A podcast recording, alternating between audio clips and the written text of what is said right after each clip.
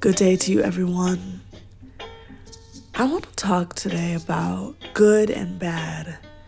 These two terms that we have to describe people, places, and things, especially amidst this kind of culture of cancel culture, which makes us try to decide who is good and who is bad. Now, it's kind of a tricky subject because, you know, people do things that are wrong, people make mistakes. There's always two sides to a story.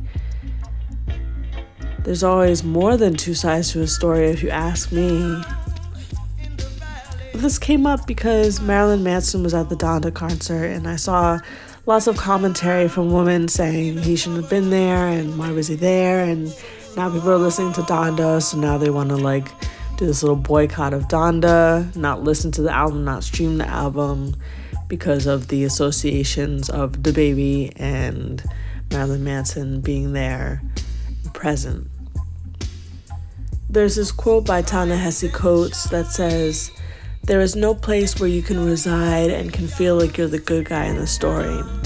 And I agree. At this point in time, it seems like there is no choice that you can make, no set of choices that you can make where you feel like you're the good guy in the story. So, with cancel culture, it makes me feel like people are just trying to cancel others so that they feel like they're the good guy in the story. And there's a lot that I like kind of don't like about that. I feel like when people make these big mistakes, when we see people make these huge mistakes in their career and we learn of something that they've done, canceling them is one way to deal with it. And another way to deal with it, I guess, is to hear their testimony, hear where they're coming from, and see if there's any chance for redemption or any kind of way that we can move them back into society without being canceled. And I feel like there's consequences to every action that we make, and they're still going to face the consequences of their actions. Um, depending on what their actions are, some might be more harsh than others. But I feel like, you know, we got to do better as human beings and seeing the opportunities of these stories and how we can teach other young people not to make the same mistakes. And I think, all in all, I just don't want to be petty. You know what I mean? Pettiness is like, you know, something that I don't want to participate in. so, what I'm feeling about this may be unpopular, and maybe I'm wrong. Maybe I don't, I, maybe I'm not thinking about this straight but I just had to put it out there. Hurricane Ida has hit New Orleans, and I have read that they are out of power. I'm just wishing safety upon New Orleans. I hope that they are safe, that they are sound, trying to be as safe as they can be at least.